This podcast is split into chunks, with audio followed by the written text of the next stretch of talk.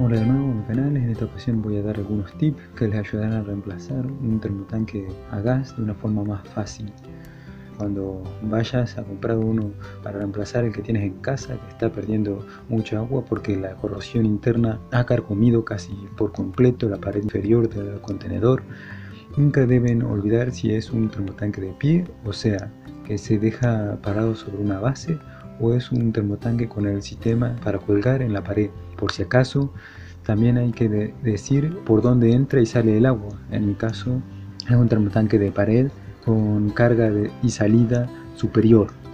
Lo siguiente es que si lo han reemplazado por uno más pequeño al que tenían antes, verificar que el caño, que en mi caso es de cobre, que conecta el gas a la entrada del gas, sea del largo correcto.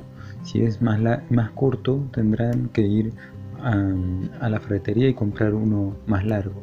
A los mismos los venden por metro y si necesitan que sea más corto, te los pueden cortar ahí mismo, a no ser que quieras cortarlo vos mismo y que quede feo.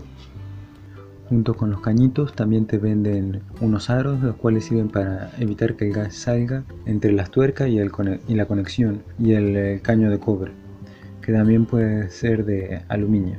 Esto último puede parecer difícil, pero es fácil de instalar y queda muy bien.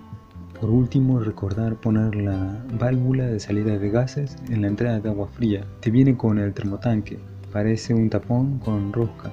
En el medio tiene un, tapón con un resorte, el cual cede cuando la presión del vapor de agua es excesiva y dejando salir el vapor excedente. Y como nota final, es recordar poner el termotanque a nivel utilizando el nivel de mano.